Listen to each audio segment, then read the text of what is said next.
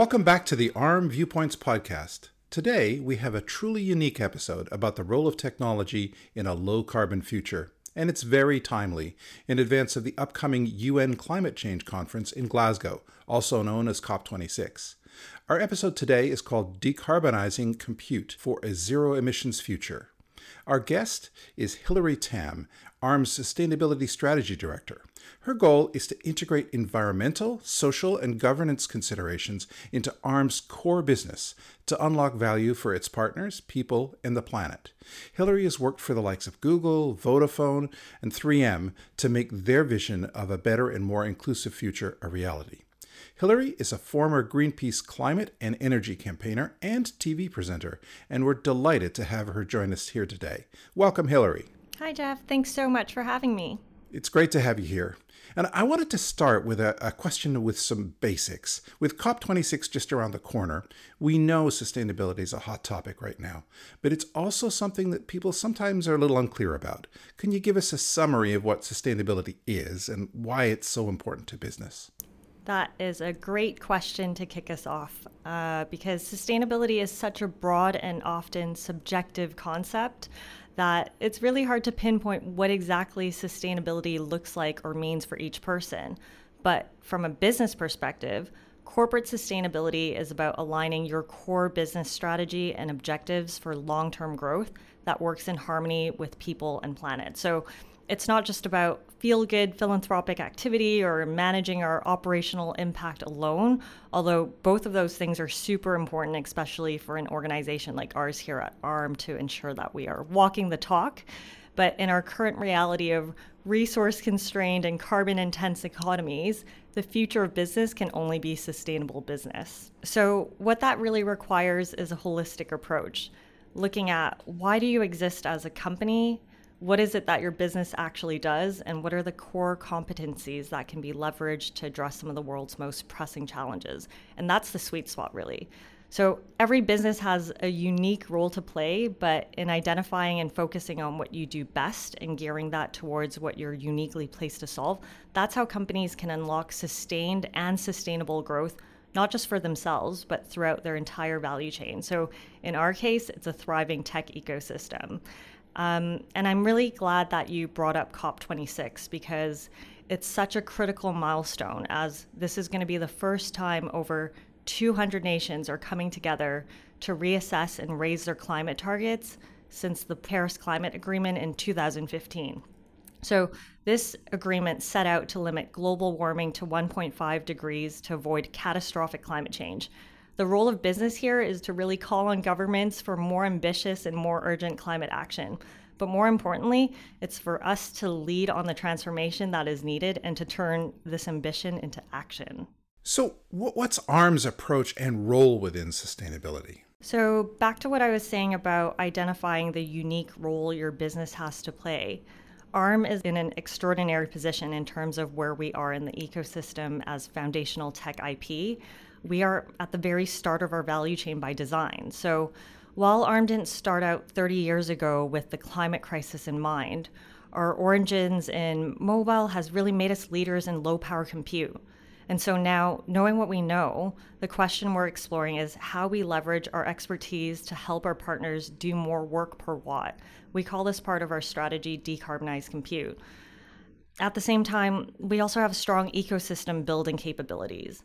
So, in a world where 3.7 billion people currently do not have access to digital technologies, which in our increasingly digital world can translate to not having access to essential basic services like healthcare, education, finance, COVID has really highlighted this problem.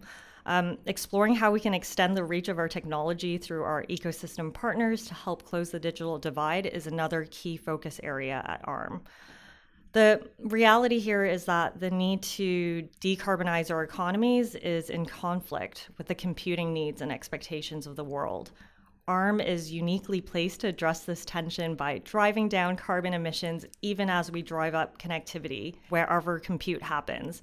And this approach is enabled by our people, of course, global problem solvers, um, and other innovators out in the world using ARM enabled tools and underpinned by trust, which is really important through our commitment to responsible technology. Um, ARM is also very committed to helping the world achieve the United Nations Sustainable Development Goals. So, for those who aren't familiar, these are 17 global goals with the vision of a better future by 2030. This includes tackling things like reducing inequality, advancing affordable clean energy, solving world hunger.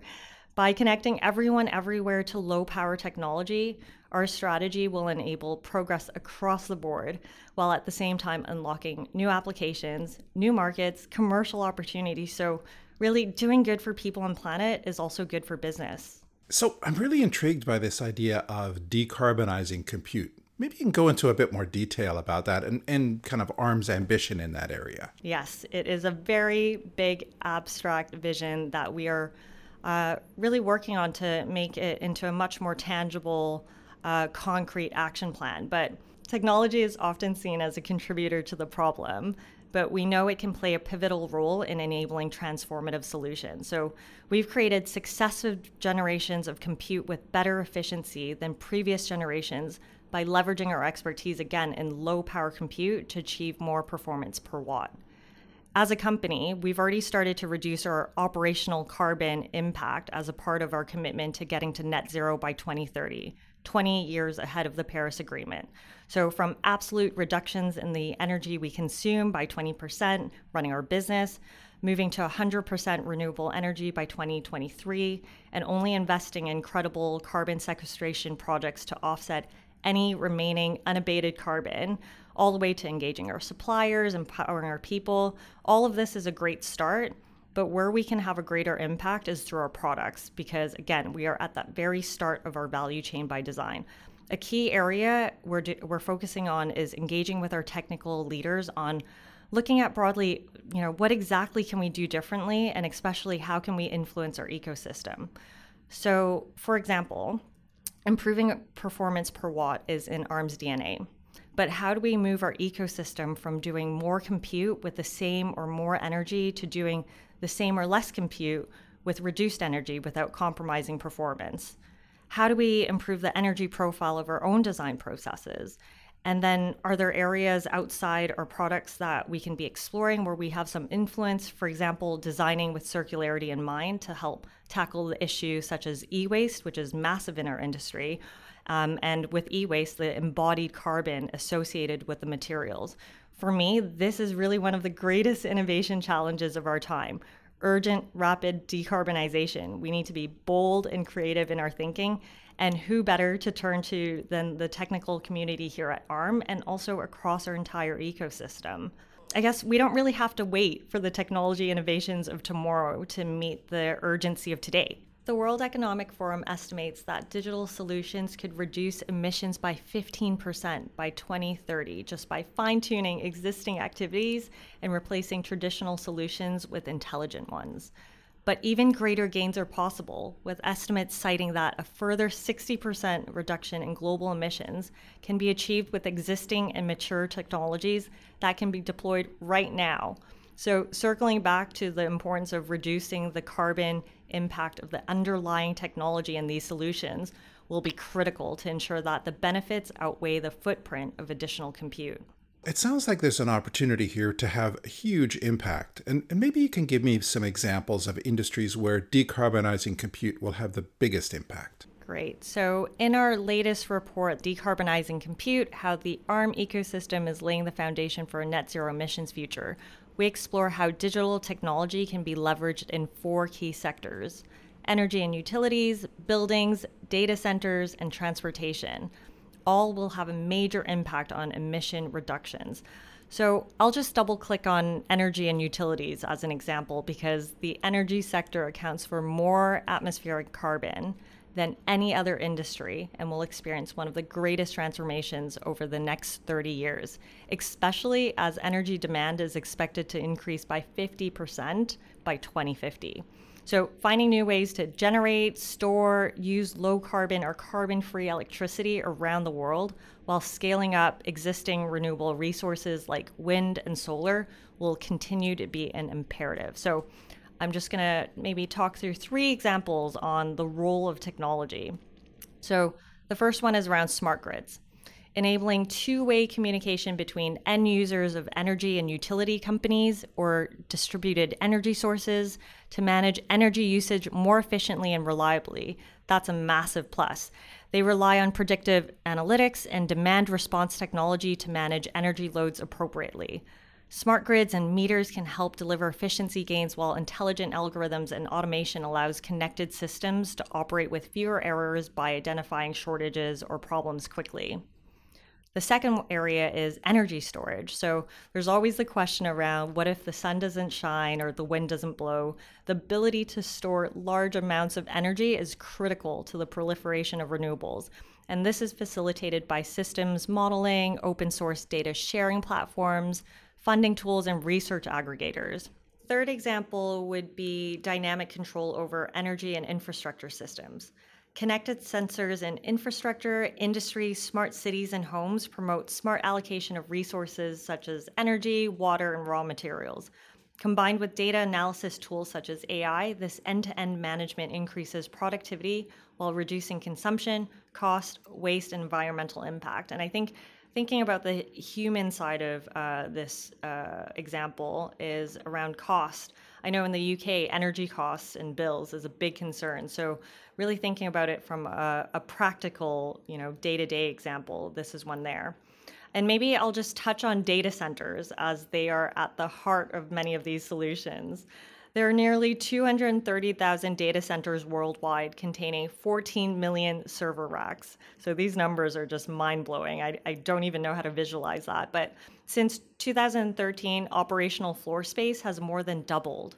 Data center workloads and internet traffic, meanwhile, grew by eight times and 12 times, respectively, in the past decade. What hasn't grown is energy use. So Data center power usage rose only by 6% from 2010 to 2018 and currently represents 1 to 2% of global energy consumption. But without continued improvement in, in, in, performance per watt, power consumption will likely rise, increasing cost, emissions, and regulation around it. Those are some great examples, Hilary. Now, with a greater awareness of and a focus on sustainability by both organizations and society as a whole, what do you see happening in the next 10 years? The next 10 years are going to be so critical. It's the small window we have to reverse climate change for the survival of humanity as we know it. And it, sounds like an exaggeration, but this is the state of the world. Um, I'm super optimistic, though, and maybe uh, I'll, I'll share a bit of my, my personal journey. 10 years ago, I was a climate and energy campaigner with Greenpeace. My first day on the job coincided with the Deepwater Horizon oil spill, the largest marine oil spill in the history uh, in history in the Gulf of Mexico. We were in a drill baby drill area where we were going further and deeper to fuel our oil addiction from the Canadian tar sands, which is where I'm from, and Geof yourself as well, to the melting ice caps in the Arctic. A decade later, look where we are now. Arctic drilling licenses are suspended. The Keystone pipeline, that was very controversial, has been canceled. Incredible movements with great momentum. And the fact that we're here today talking about sustainability and the ambition of businesses like ARM and many others and how we're turning that into action, I think that's incredible. And we're really only just riding on the tailwinds with markets really taking into account and shifting and gearing around environmental, social, governance considerations in their valuation of business, which also leads to you know business decisions valuing these considerations, all the way to the 150 trillion dollars predicted of global investment set to bring the world to net zero by 2050, plus the fact that you know, we talk about Gen Z, you know, a very purpose driven digital generation, really valuing and considering sustainability while making job decisions. The same can be said for the 40% of millennials who are now stepping into leadership roles, driving change in their organizations each and every day. So, transformation is already underway from a technology perspective, but also in terms of business models. We're seeing businesses uh, pop up with models around circularity, really thinking about purpose at the heart. So, You know, often uh, in my previous role, we used to look at organizations, the born goods and the born agains. We're seeing the rise of both of those categories in terms of business. So, with the pace and might of technological progress, the courage of businesses and business leaders to not just do the right thing, which is also the smart thing, and science telling us what's needed, I'm really hopeful and excited to see how we rise to the challenge as an industry. Thanks for those fantastic insights, Hilary. I'm feeling a little more hopeful for all of us as a result of this discussion. I'd also like to let everyone know that today ARM is publishing Decarbonizing Compute How the ARM Ecosystem is Laying the Foundation for a Net Zero Emissions Future, which outlines ARM's approach to this challenge and shows how its partners are already leveraging ARM IP to unlock efficiencies and reduce energy consumption. We look forward to bringing you more conversation in the next episode of ARM Viewpoints. Thanks again for listening today.